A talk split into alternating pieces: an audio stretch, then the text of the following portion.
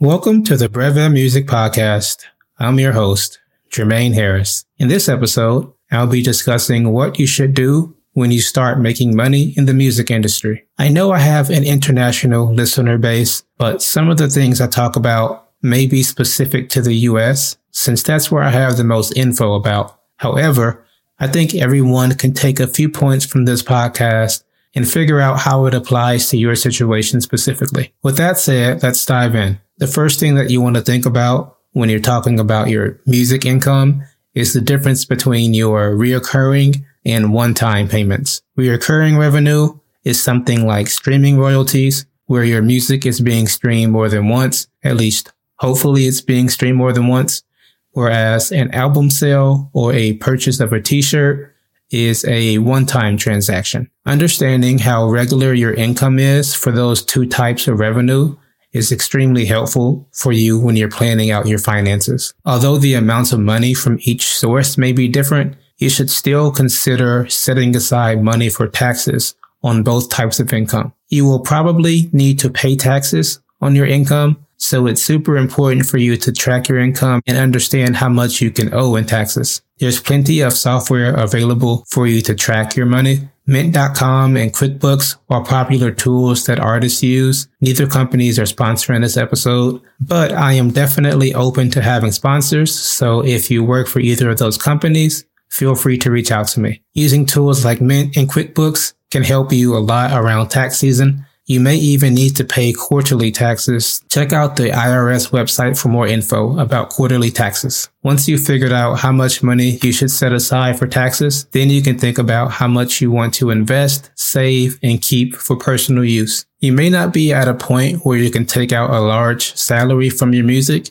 If you are, great. If not, that's okay too. You probably want to focus on investing back into your business first. If there's any software that can help you with your social media or help you with your productions, you may want to get those first because you'll be improving your workflow and hopefully making higher quality music. Once you have enough gear to make your music comfortably, you've reached a fork in the road.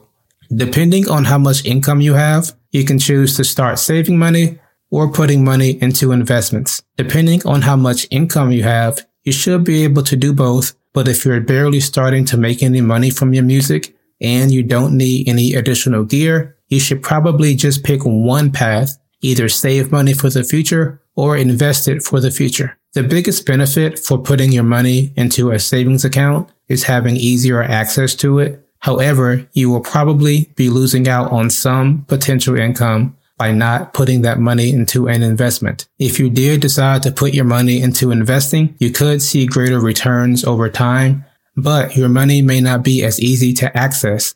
But the biggest benefit to investing money in the stock market is the return that you can receive from it. The average annual return from the stock market ranges between 7 to 10%, depending on how you measure it. Even at the lower range, you could see a larger return from investing your money in stocks rather than putting it in a savings account, which usually doesn't have an interest rate over 5%. However, it's possible that your stocks won't even get that minimum 7% return every year. Overall, your decision on investing versus saving can be a little challenging at the beginning, but once you start making a consistent amount of income, you should definitely be doing both. So that was an introduction to what you should do once you start earning money as a musician. I'll be following up soon with more info about different ways to invest, and we'll be talking about things like 401ks, IRAs, real estate, and a few other things. Let me know if you've learned something new in this episode, or if there's something that you'd like for me to discuss in more detail.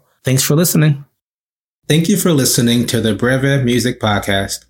You can stay up to date by following Breve Music Studios on Facebook, Twitter, and Instagram. You can also visit the website brevemusicstudios.com.